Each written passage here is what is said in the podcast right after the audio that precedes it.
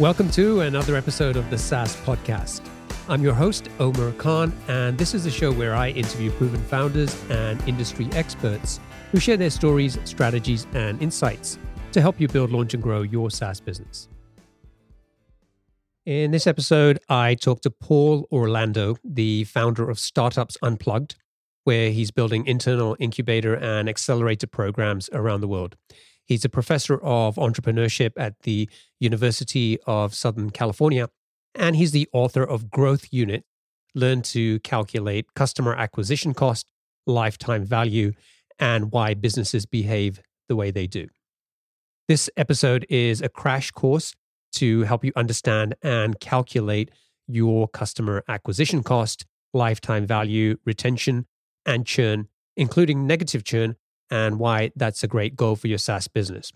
We cover the common mistakes that founders make when working with these metrics and share some best practices to help you be more successful. By the end of this episode, you should have more confidence in understanding those metrics and how to use them to help you drive business growth. So I hope you enjoy it.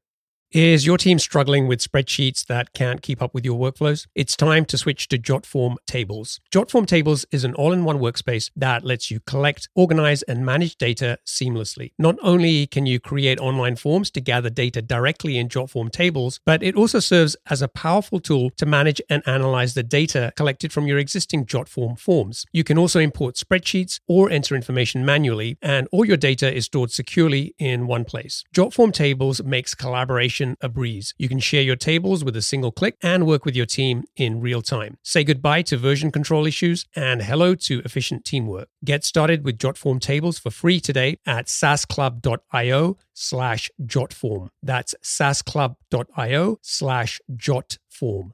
Are you looking to sell your online business or buy one to start your entrepreneurial journey? Discover exciting opportunities with boopos.com. Boopos is the number one platform for buying and selling profitable online businesses and the first to offer built in acquisition financing for qualified buyers. At boopos.com, you can explore their exclusive listings, browse listings from other marketplaces, or submit your own deal for approval. Boopos can offer pre approved financing for recurring revenue businesses, allowing you to access fast funding with no personal guarantees. And their experienced M&A advisory team supports you every step of the way. To learn more, visit saasclub.io slash That's saasclub.io slash B-O-O-P-O-S. Sign up today and get qualified to sell your business or find your next deal. Hey there, SaaS founders. Are you looking to grow your B2B SaaS business to the first million in annual recurring revenue? I've got something that can help you. Introducing the SaaS Club newsletter, your weekly source of proven strategies, practical insights, and exclusive interviews with successful B2B SaaS founders who've been in your shoes and are ready to share what they've learned. Each week, you'll get a quick five minute read delivered straight to your inbox, full of growth tactics, lessons learned, and insider tips to help you tackle those early stage challenges and grow your business to seven figures and beyond. So, what are you waiting for? Head over to saasclub.io slash newsletter and join over 4,000 other SaaS founders and entrepreneurs who are already using these insights to grow their businesses. Subscribe to the SaaS Club newsletter today and get the support you need to keep moving forward on your SaaS journey. Paul, welcome to the show. Omar, great to be here. Tell us about Startups Unplugged. What does your company do? Who do you help? And what's the main problem that you're trying to solve? Startups Unplugged is the company that I started about 10 years ago to help startups and also primarily larger businesses grow. And it's through that business that I've built a few different startup accelerators and incubators around the world. I do a lot of consulting work through it, and I basically take the experience I had as a startup founder and also as a professor of entrepreneurship and try to extend that and bring a lot of those lessons to other companies. You teach growth hacking at the University of Southern California. Is that how you came about writing the book? It is. So the content in that book, Growth Units, it really comes out of the class, you know, the growth hacking class I've been teaching. And I this is not an academic, you know, textbook. This is a really straightforward, useful guidebook to how you can approach lifetime value, customer acquisition cost, retention, and some mini case studies there. It did grow out of that class, and it, it forced me to make sure that I was really getting to the most essential parts of these topics and presenting them in a really, I think, straightforward way. All right. So today we're going to talk about uh, obviously the book. And our goal here today is to help listeners uh, understand and to be able to calculate their customer acquisition cost, lifetime value, retention, and churn. And as we go through that process, we're going to talk about some of the common mistakes that founders make and also some of the best practices that they should follow. And the goal that Paul and I have is that by the end of this episode, uh, you'll have more confidence about how to use those metrics to help drive growth with your business. So, with that, let's uh, start talking about customer acquisition cost.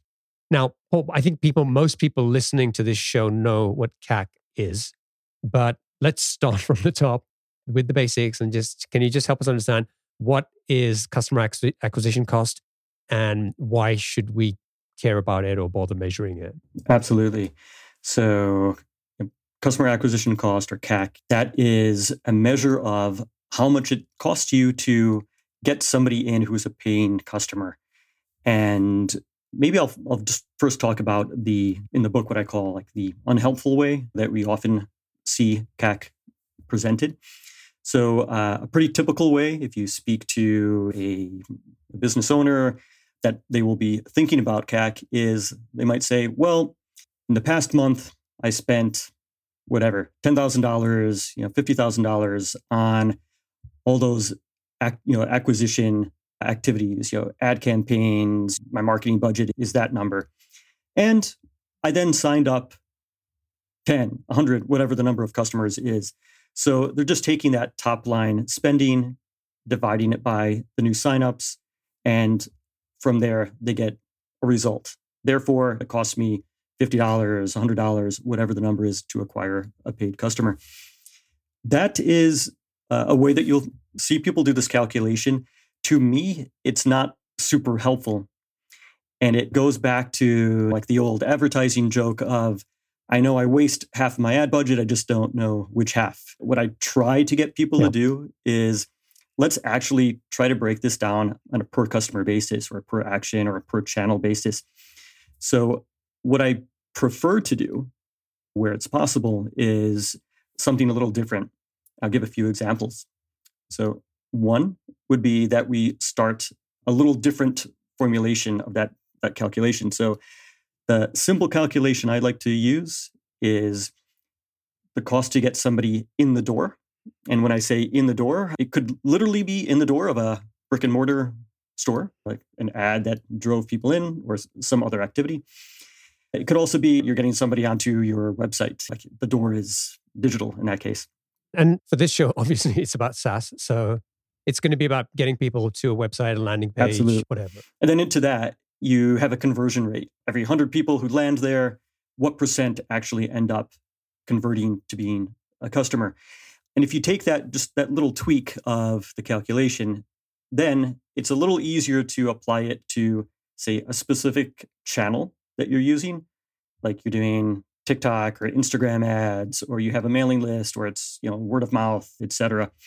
So you can start to break down CAC by channel you can also then start to look at other elements there, as in, is there a, a difference in CAC based on type of customer they end up becoming? Like, are they on a basic plan, on a premium plan, you know, and on? So you can get really fine grained with it, but in general, that's the way I look at it. Right. And so I think this is a good process and that you went through in the book. And that's why I'd like to follow that same process where we're starting with Here's a really simple way you can measure CAC. It's probably not the best way to do it because there's a whole bunch of downsides of, of doing it that way, and it's not going to be that particularly helpful. And then, so now we've taken it to the next level and said, okay, let's try to get a better CAC calculation based on getting people to the door to our website and then how well we convert them. What's the next thing? How do we then go and make that calculation even better. The next thing you could do is break this out by channel of acquisition, like I was saying earlier. So looking at your CAC based on how people are coming in. If it's paid ads, you have all the ad platforms that you could be using. If it is a mailing list, if it's word of mouth, if it's referrals, on and on. A theme for me is like if I ask a company, like, what's your CAC, what's your LTV, and they give me a single number for anything, I know that they're just starting to get into this. You probably have multiple numbers for all of these. And then once we start to tie in the LTV piece, that the connection is, well, how do you know what your CAC should be? You know, is this number good, bad, high, low? You don't really know until we start to answer a few other questions as well. Right, right. And so uh, just talk a little bit more about that. Like, why is it beneficial to to break it down yeah. by acquisition channel? So there's a couple of reasons. So one is you want to make sure that you understand how the costs are different for you know each channel. And then a little longer term, say when you're ready to turn on growth, different channels will scale differently. So there'll you know, a simple example of this is if you're doing a lot of paid ads, in the very beginning, it you're figuring out your messaging, you're figuring out your targeting. It might actually be relatively expensive for you to run those ads. Like you're really sorting things out. You, you've run a few experiments, you know which ads are performing better, you're optimizing for that, and you can see a decline in CAC as a result. Like you're really targeting people better. You have like a relevancy score that's that's pretty good. If you keep, you know, pumping more ad dollars there, in general, what often happens is you start running out of people. So like you've already hit all the easy wins, like those ideal early customers, like they've already, you know, looked at the ad multiple times. You start running out of people, your relevancy score is going down. It becomes harder for you to acquire customers and your CAC starts going back up. So, and then you have to be thinking, well, what's the next channel that I use, or what's the next you know approach I'm going to take, or maybe paid doesn't make sense for for right now. I need to like you know take some other more organic approach. So once you start breaking this down, say by channel or just by like you, the stage your business is at, it'll give you some insights as to what you might expect in the future. So if you're talking with an investor, for example, and they're asking you these CAC questions, and you're able to tell them like channel by channel what you're seeing, and then what the result is um, downstream with money coming back in. That's a question you'll often get. Like, so what will it mean what, what's going to change when you do start to turn the growth on?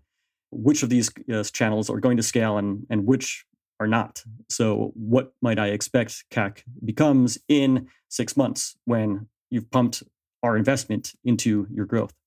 Right. And then when we talk about LTV a bit later, it becomes even more important because you need to have that granularity to really be able to make better decisions. And just because you're acquiring a customer from Facebook for $5 and a customer from LinkedIn for $100 doesn't mean that the Facebook customers are better. They might be worse customers. They might churn after the first month. That's right. Whereas the LinkedIn customers might. So we can talk about that and we'll fill in the pieces as we go. But great. So that, that's helpful to understand that.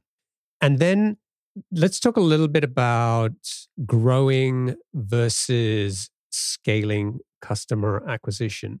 I think that is also a very important distinction you make in the book. And then we can talk about some examples of applying that to different acquisition channels. But just from a top level, what's the difference between growing, scaling customer acquisition? Yeah, that's a great question.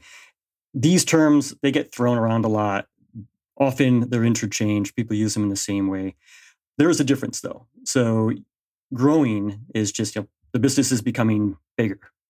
Scaling, however, you're growing, but there's also some other efficiency that is taking place over time.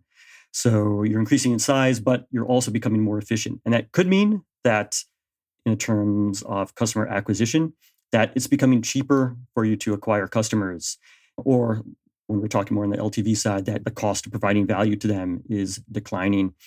Lots of the businesses that are say subscription businesses that are really small, like one of the challenges that they have is if I'm a new potential customer and I've never heard of you. Like, well, is the trust there? Does this thing really work? Like, I have no, uh, like, I have never really seen you know this in action before.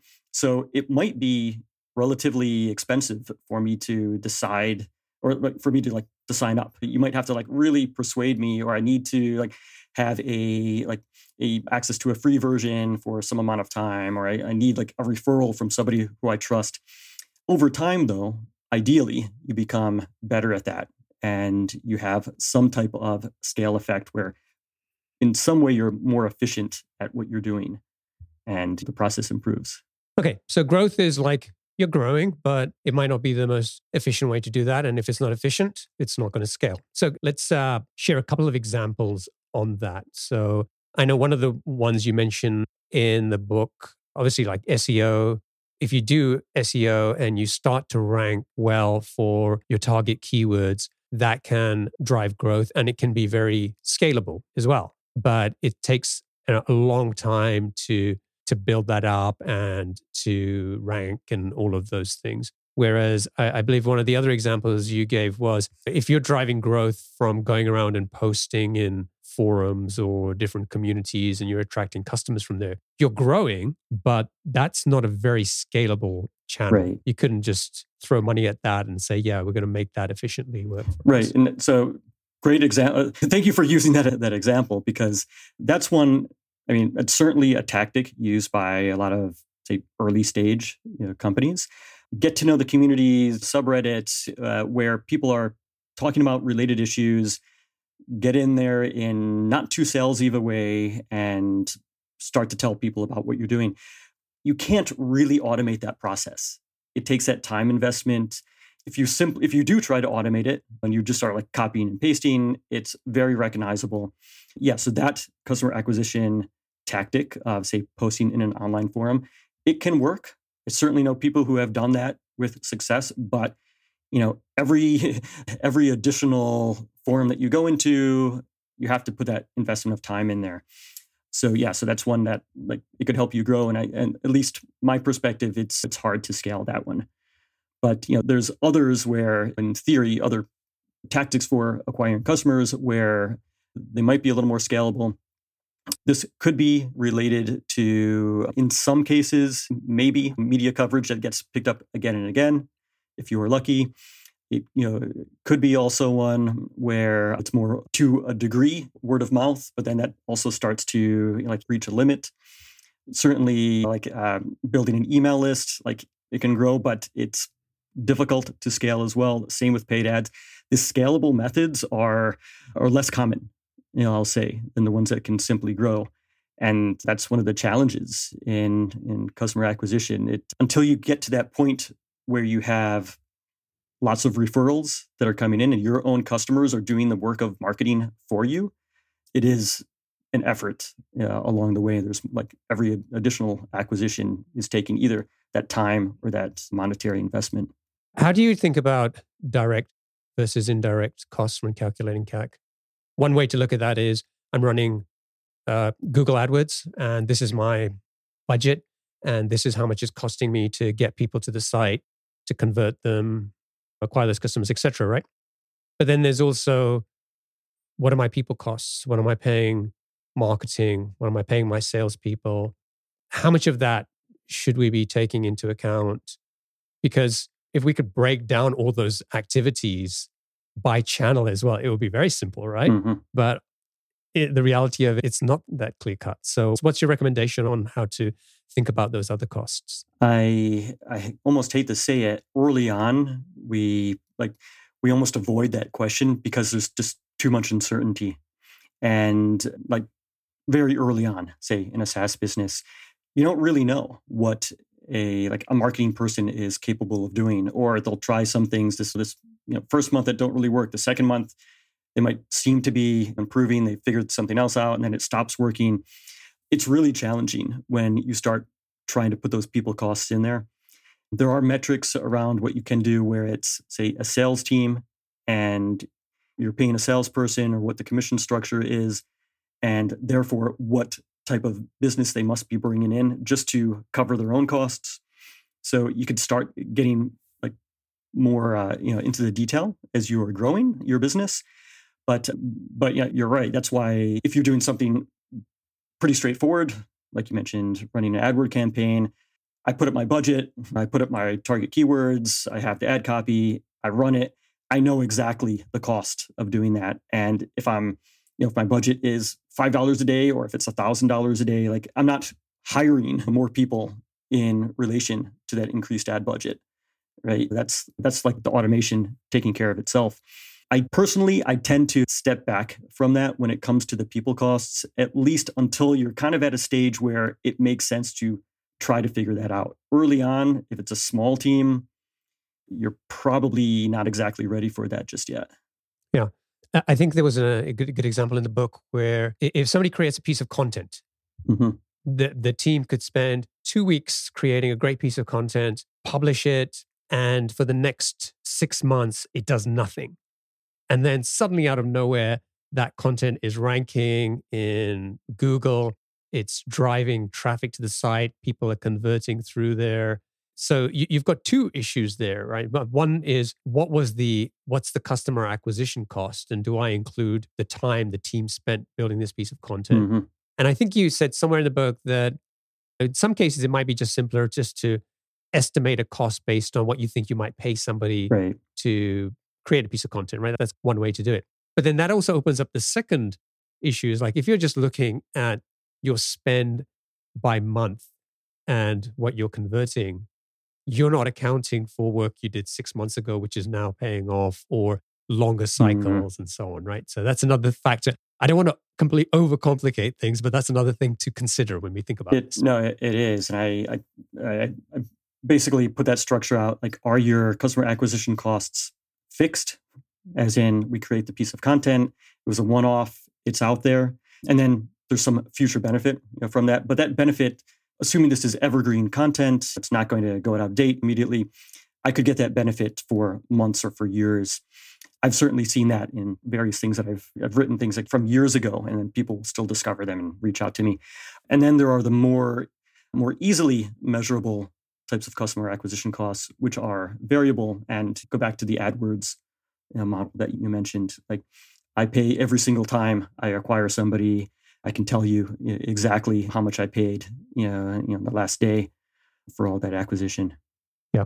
All right. So if somebody's listening to this, they've got a better understanding of CAC, hopefully by now. They understand how they can get a better calculation of CAC and, and hopefully by acquisition channel. And then we come to the million dollar question How much should, should my CAC be? I love that question because unless you really get into the details of a specific company, it's not a question you can really answer.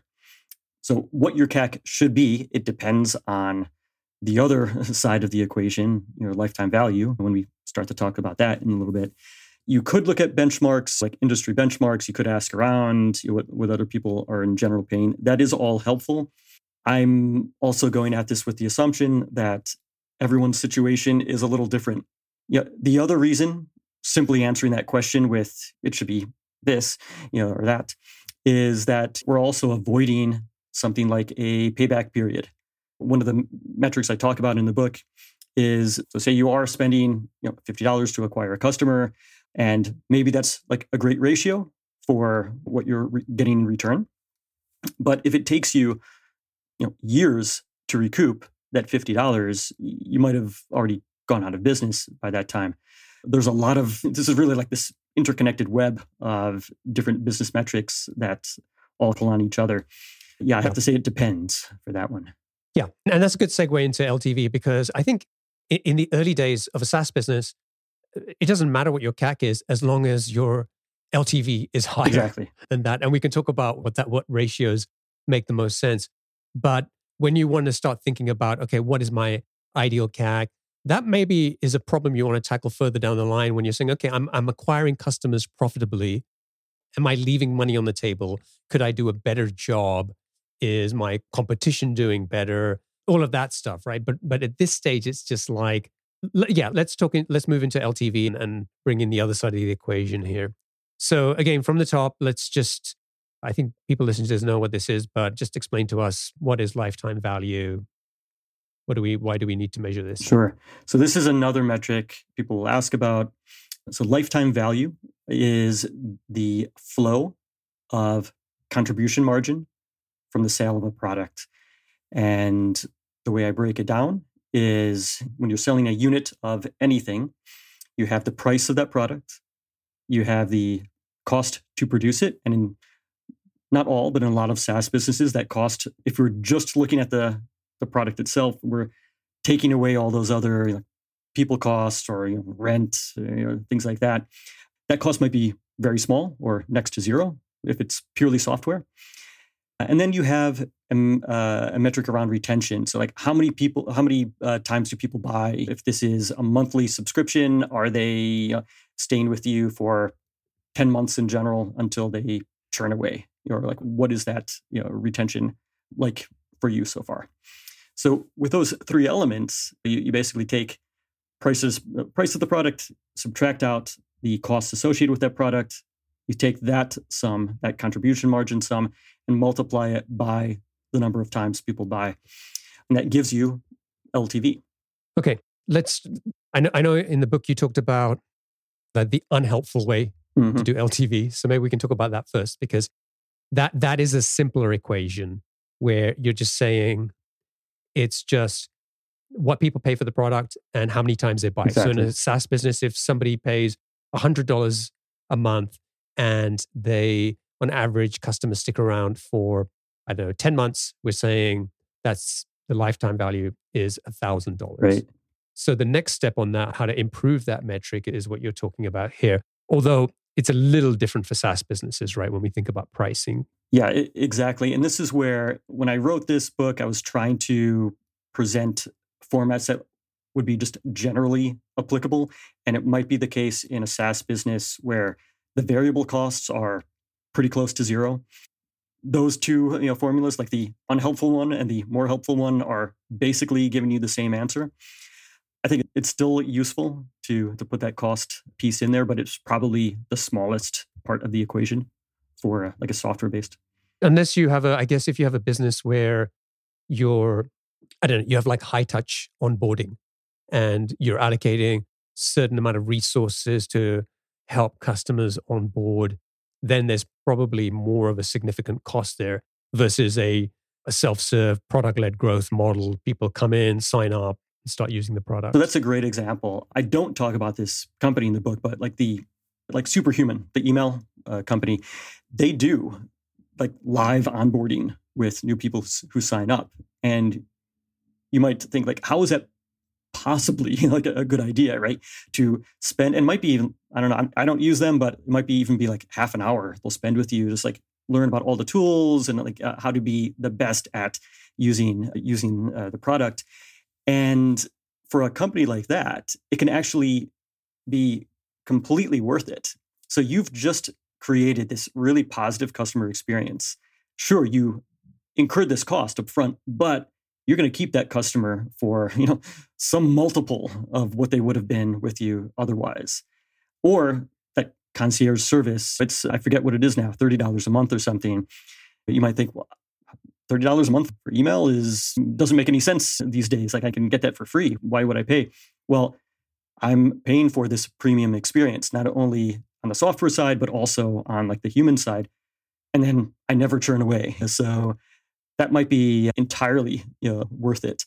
But that company does need to at least be able to get past that first month where they probably are losing money on that customer when you factor in the human cost of that half right. hour. I eventually get it back plus more because people stay a very long time, but I have to like I have to you know have that investment in the bank to pay for those upfront costs. Are you an entrepreneur looking to buy a profitable online business or a founder ready to sell? Boopos is the number one platform for buying and selling profitable online businesses. With their exclusive listings, as well as listings from other marketplaces, and the option to submit your own deal for approval, Boopos has you covered. Plus, they're the first to offer built in acquisition financing for qualified buyers of recurring revenue businesses, allowing you to access fast funding without personal guarantees. And their experienced M&A advisory team supports you every step of the way. To learn more, visit saasclub.io slash boopos. That's saasclub.io slash B-O-O-P-O-S. Sign up today and get qualified to start your entrepreneurial journey or sell your business at the right valuation with boopos.com. Now, in the book, you said to think about LTV not so much like a single number, but more like a river. Yeah.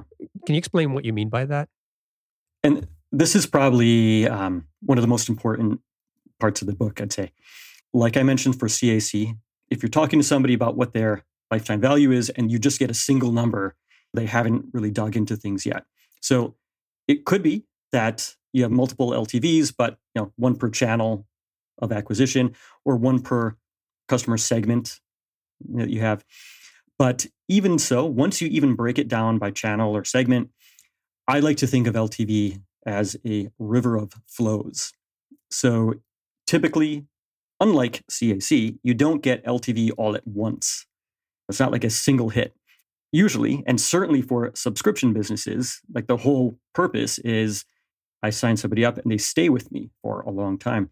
So I don't get all that LTV up, up front. I have this in you know this ongoing relationship with a customer and every month they are continuing to pay me or they are upgrading and they're paying me more right? Or eventually they are churning away.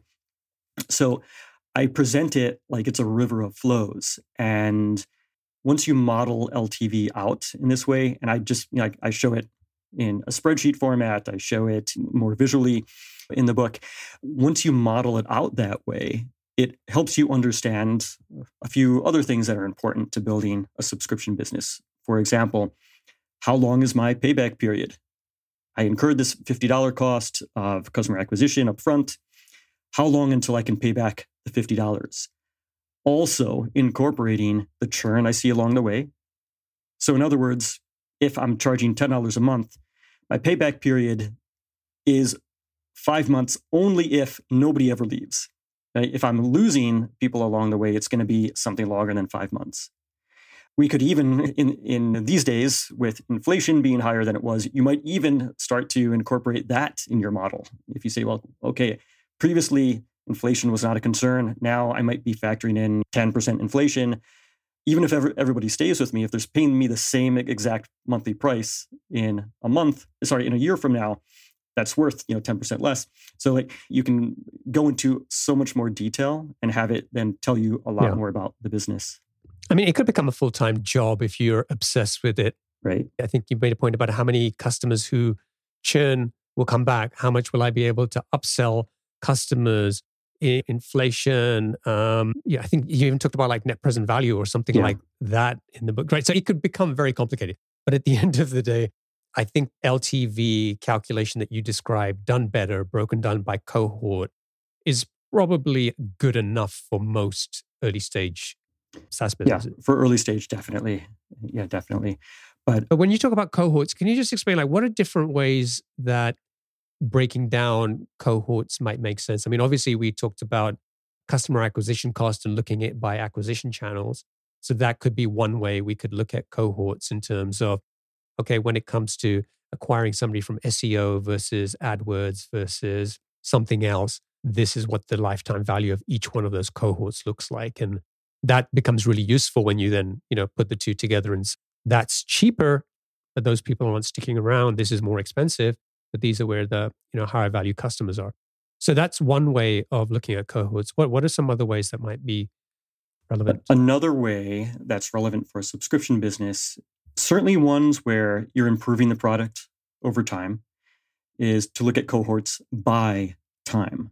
So, in other words, and this is you know, something I break down in the book, you could look at when people signed up and then compare. So, you could you have your January cohort, you have your February cohort, and on, and you compare people who signed up in any individual month to people who signed up in other months what you're looking uh, for there is how does behavior change over time? So if you are continuing to work on your subscription business and you are improving it in some way, or maybe you're just targeting people a, little differently over time, if you start to look at cohort metrics, time based cohort metrics anyway, and you, instead of looking at it like everybody who joined in January, February, March, if you instead think of it as, okay, I want to know what is the month one experience, what's the month two experience, month three experience. So I can look at people who joined at any time of the year and then go into my metrics and say, like, okay, how many of them are still with us at the month six timeline? How many do we lose? And then what you're basically looking for in time based cohort metrics is are things getting better? Like all this work that we're doing on the product, are we actually getting people to the point that they stay with us, like fewer of them churn? So that's certainly something. And that's a question. Like cohort metrics is something that you know investors want to know a lot because this helps them understand, well, all right, I understand how the product has been improving. What's the actual result in, say, retention? Therefore, what impact is that going to have on lifetime value downstream? Great. Okay, so we've covered the fundamentals of customer acquisition cost. We've talked about lifetime value. And then again, a very common question is what should my CAC to LTV ratio be? The rule of thumb you often hear is CAC to LTV should be something like one to three, one to four, something like that.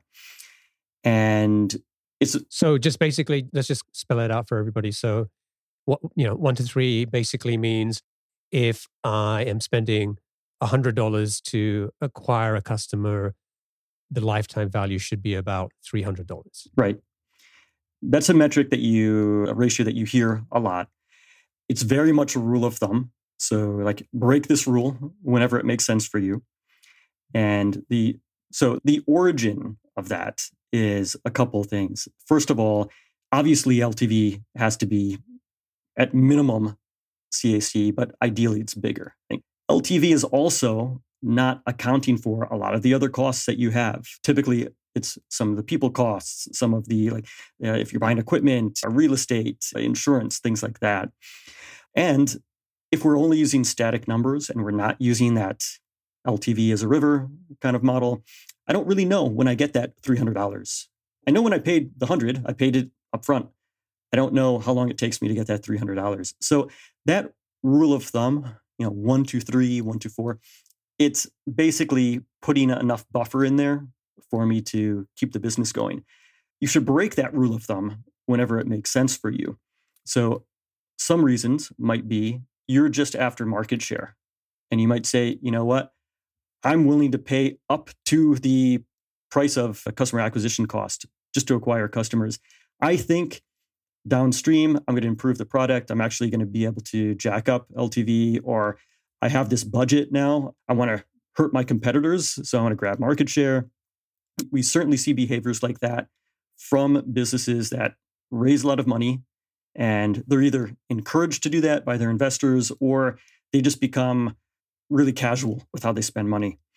Those ratios, if you're really thinking about building a sustainable SaaS business and you're not thinking about raising money externally, you might want to go uh, a little more aggressive on the LTV side. So maybe it should be one to five, maybe it should be something higher. Or depending on what your payback period is, you're going to adjust it there. But one of the refrains in this book is it depends. Like everybody's situation is a little different. And I don't really like saying, well, this is the way that you do it, like avoid everything else. So, everybody who's listening to this, I hope you just think, okay, based on your situation, what should I be doing? What ratio would make sense for me? And when might I want to break that rule because I have some other goal in mind? I think that's great. Definitely more of a benchmark than something that you have to do. At least you want your LTV to be more than your customer acquisition cost. But even that is a breakable rule. There could be, as you said, you're just focused on growing market share and you have the funds, you're not a bootstrap business. Maybe, you know, that's something that you can afford to do for a while. And I think internet marketers are geniuses at doing some of this stuff and seeing somebody like Russell Brunson, who came from the internet marketing space to come in and build ClickFunnels as a SaaS business, which is, I think it's around a couple of hundred million dollars in ARR now. But his mindset from everything I've seen from him was hey, I will even pay more than LTV in terms of direct cost to, to acquire customers because once I acquire that customer, I have confidence that I can upsell, cross sell, and there's a much higher value on the back end of this relationship. Obviously, that's it's a slightly different type of business when you're selling product plus training or courses or whatever. But again, it's a good example of hey, it's okay to break the rules, and sometimes it can work in your favor. No, absolutely. And since LTV is dependent on this future series of you know, flows back into the company, there's uncertainty there.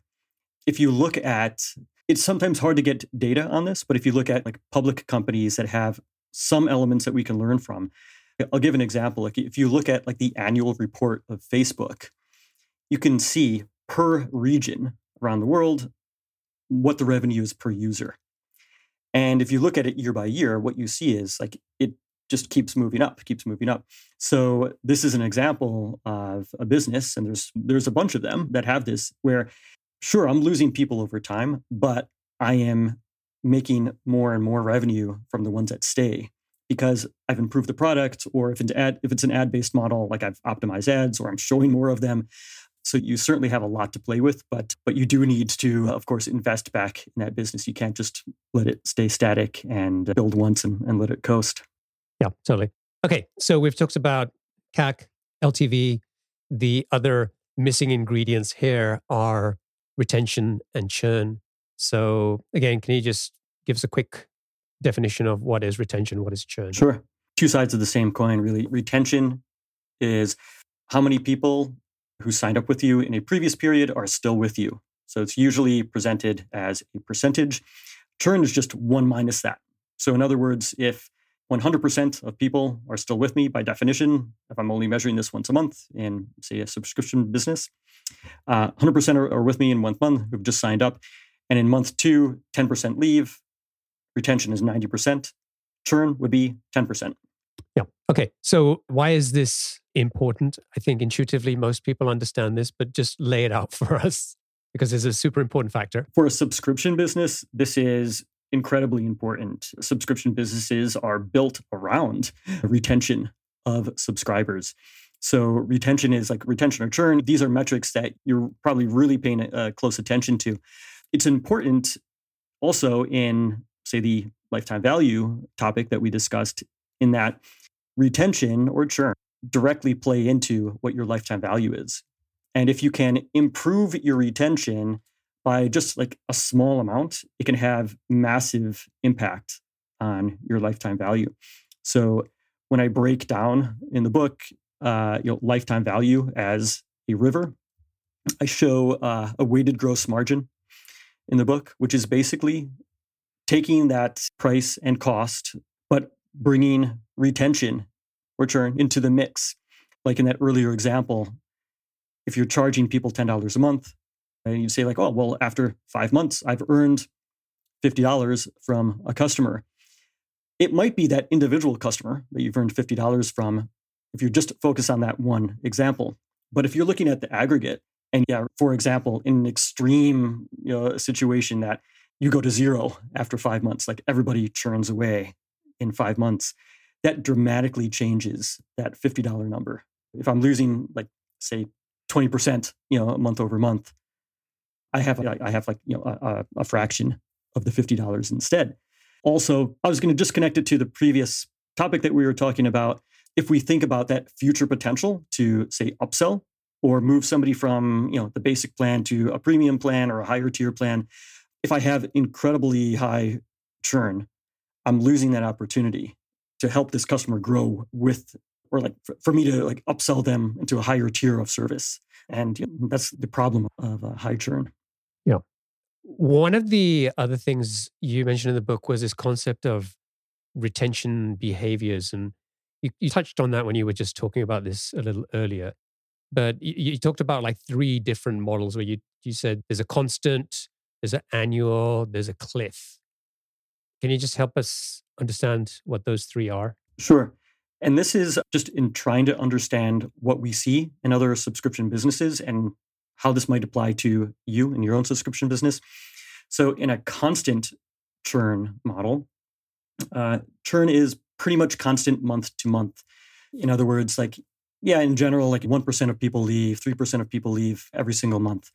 There's nothing that really triggers something different there. The the ideal example of something like that is like a like a postpaid mobile phone operator. Most people stick with the same operator for years and years. They don't change the service. They're more or less the same. Those companies can tell you like down to the like decimal point what their churn is. And it's probably going to stay like that for you know the future. Churn's pretty constant year month over month. On the annual churn, this is where you we have subscription plans that require an annual decision, as in, yeah, I signed up for the 12 month plan. I forgot about it. And then I get this message, oh, your card's going to be billed again. Like, oh, I forgot, I forgot I was even using this thing. I, I was paying for this the whole year. Ah, unsubscribe. And so like you you see that like that decision that the customer is forced to make. And then you get this big drop off. So things might be like there's like no change. And then, oh, I have to make this decision, big drop off. Or cards expire, people disappear, that type of thing. Yeah, in that model, its churn looks great for 12 months. Right. right? You're like, yeah, life yeah. is good. And then those annual renewals come along, and it's that's when things don't look so pleasant if you're not prepared. Yeah, absolutely. And then cliffs was the third type of uh, model you talked right. about. Right. So there are some types of businesses. You certainly see this in mobile apps, gaming. There's some types of businesses where, hey, you sign up for the thing, it seems really cool, you try it out, not for me, and they churn immediately. So you see incredibly high churn like very soon after the sign up occurs. And you basically end up losing like most people in the first period. Say if you're measuring this monthly, most of them churn away. However, if you can get past that period, you might find that the ones who stay with you are the ones that, will, that are going to remain with you for a long time. So uh, having like very high churn up front, like having this cliff doesn't necessarily mean it's a bad thing as long as all of the other metrics are working out. So, like if you're not paying a very high customer acquisition cost, assuming that, oh, yeah, I'm, I'm keeping people at a very high retention rate, as long as you understand the user behavior and that's factored in, that can be fine. But, but you know, this we also sometimes see if a, uh, a new subscription business gets a lot of media and that media is not really in publications that are a target to the potential customers that it has. So they're just they're just getting a lot of awareness, and as a result, people are signing up.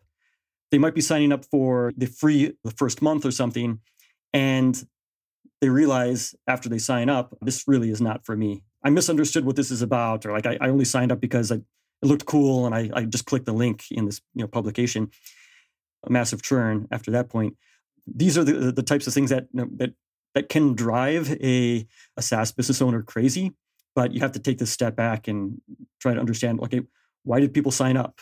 Does this behavior represent a problem for us? Or even where there's dramatic, say, churn in like the Cliffs model, is that livable? Okay. So when it comes to retention and churn, it's pretty clear. Retention is good, churn is bad.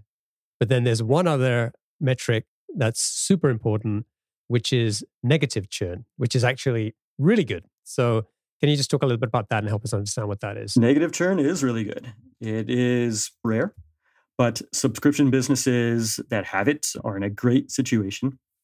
So, negative churn is when even after losing people, you know, the people who have turned away, even after losing them, the ones who remain are more than making up for that loss in the gross margin that they are producing back to the business. So, in other words, I had 100 customers, 50 of them turn away. I'm left with only 50. Those 100 customers were paying me $10 a month. So I was making you know, $1,000.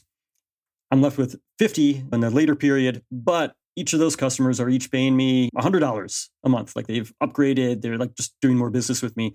Now I'm making $5,000 with a smaller group of customers. So you can actually, you know, calculate how negative churn impacts you. Like the the big subscription businesses, things like you know Box, Dropbox, Google Drive, anything where you have a you have a free version and then there's a premium version that's paid for, and with that, of course, people are, are churning away over time. Those businesses, in general all have negative churn. And it's it's a great thing because you also have fewer costs often associated with like there's less customer support. Like the worst customers have left. And so yeah, fewer accounts but more money being made per account. Yeah. Yeah, that's a beautiful place when you can look at churn and see that okay, you lost more people, but then you look at your monthly recurring revenue and that's going up. You're in, if you can maintain that, you're in a pretty good place. Definitely. All right, great. So there's a lot more we could talk about this, but we don't have the time. And of course, if people want to learn more, they can go and read the book or uh, get in touch with you. Let's wrap up. I'm going to go on to the lightning round. So I've got seven quick fire questions for you. If you just try to answer them as quickly as, as you can, that'd be great. Okay. You ready? Let's do it. What's the best piece of business advice you've ever received? Raise prices. What book would you recommend to our audience and why, other than yours? Oh my, that's a tough one. I'm going to do something. I'm going to recommend a totally different book. You know, I figure they have enough business related things to read. But uh, there's a book called Seeing Around Corners by Rita McGrath, looking at future trends. Just was interesting to me. What's one attribute or characteristic in your mind of a successful founder? And being relentless. So just not giving up and just every obstacle that's thrown your way, finding some way to jump over it. What's your favorite personal productivity tool or habit? I have to be honest. I find that being low tech helps me be more productive. I still today have a little scrap of paper that I take every day and I just write some notes on it, things I need to do, and I stick it in my pocket. I don't have to look at my phone and like it works for me. Yep. If it works, it's good enough. What's in your crazy business idea you'd love to pursue if you had the extra time? I want to create a series of remote work communities in rural areas around well, around the country, around the world. And basically, people will go live there, just enjoy being in uh, more of a natural setting. And yeah, I think you can get like this you know, really eclectic mix of people doing fun stuff in interesting places. It's a cool idea. What's an interesting or fun fact about you that most people don't know? I spent uh, some time in uh, a part of the world that gets negative attention these days, northwestern China and Xinjiang province, riding motorcycles with people who I met there. And I hope they are all uh, doing all right. But yeah, that was an amazing, uh, amazing trip and time I spent there. And finally, what's one of your most important passions outside of your work? Easy. That's my kids. I love seeing them grow up and just like learning from them radically changed my like my perspective on a lot of stuff. Awesome. Cool. Well, thank you, Paul. It's been a pleasure. I think we covered a lot in a relatively short amount of time. If people want to learn more about Startups Unplugged, they can go to startupsunplugged.com. If they want to check out the book, it's called Growth Units, and you can grab that from Amazon. And if folks want to get in touch with you, what's the best way for them to do that? Either Twitter or LinkedIn, Paul Orlando, or the handle is P Orlando. So really look forward to hearing from people and seeing what you're up to. Awesome. Thanks again. It's been a pleasure and uh, wish you the best of success. Thanks, Omer. Great speaking with you. Cheers. Are you still wrestling with rigid spreadsheets that slow down your team? Jotform Tables is a solution you've been looking for. Jotform Tables combines the power of a spreadsheet with the flexibility of a database. You can collect your data through customizable online forms, and Jotform Tables automatically organizes and stores all the data submitted through your Jotform forms. You can also import and export files and collaborate with your team effortlessly. All changes are synced in real time, so everyone is always on the same page. But Jotform Tables is more than just a spreadsheet alternative. With conditional formatting, data visualization, and more than 250 integrations, it's a complete productivity platform for your team. You can even automate tasks and workflows to save time. Ready to centralize your data, boost your team's efficiency, and take your productivity to new heights? Sign up for free at saasclub.io slash jotform. That's saasclub.io slash jotform. Do you dream of owning a profitable online business or are you looking to sell yours? Boopos.com is the number one platform for entrepreneurs and founders alike. With Boopos, you can discover exclusive listings, browse listings from other marketplaces, or submit your own deal for approval. As the first platform to offer built in acquisition financing for qualified buyers, Boopos makes it easier than ever to acquire a recurring revenue business without personal guarantees. Their experienced M&A advisory team is dedicated to supporting you throughout the process, ensuring a smooth transaction. Don't miss out on this exciting opportunity. To learn more, visit saasclub.io slash boopos. That's saasclub.io slash B-O-O-P-O-S. Sign up today and get qualified to sell your business or find your next venture. Hey, are you struggling to grow your SaaS business? Well, you're not alone. But the good news is you don't have to settle for slow growth. The right tools can be a growth game changer. And that's where the SaaS Toolkit comes in. This free guide cuts through the noise and shows you the 12 essential types of tools successful SaaS startups have used to get to seven figures and beyond. It gives you specific examples and makes practical recommendations to help you find the perfect growth tools for your needs. So stop feeling stuck. Visit thesaastoolkit.com to download your free copy and unlock the growth potential potential you've been missing. That's the SaaStoolkit.com.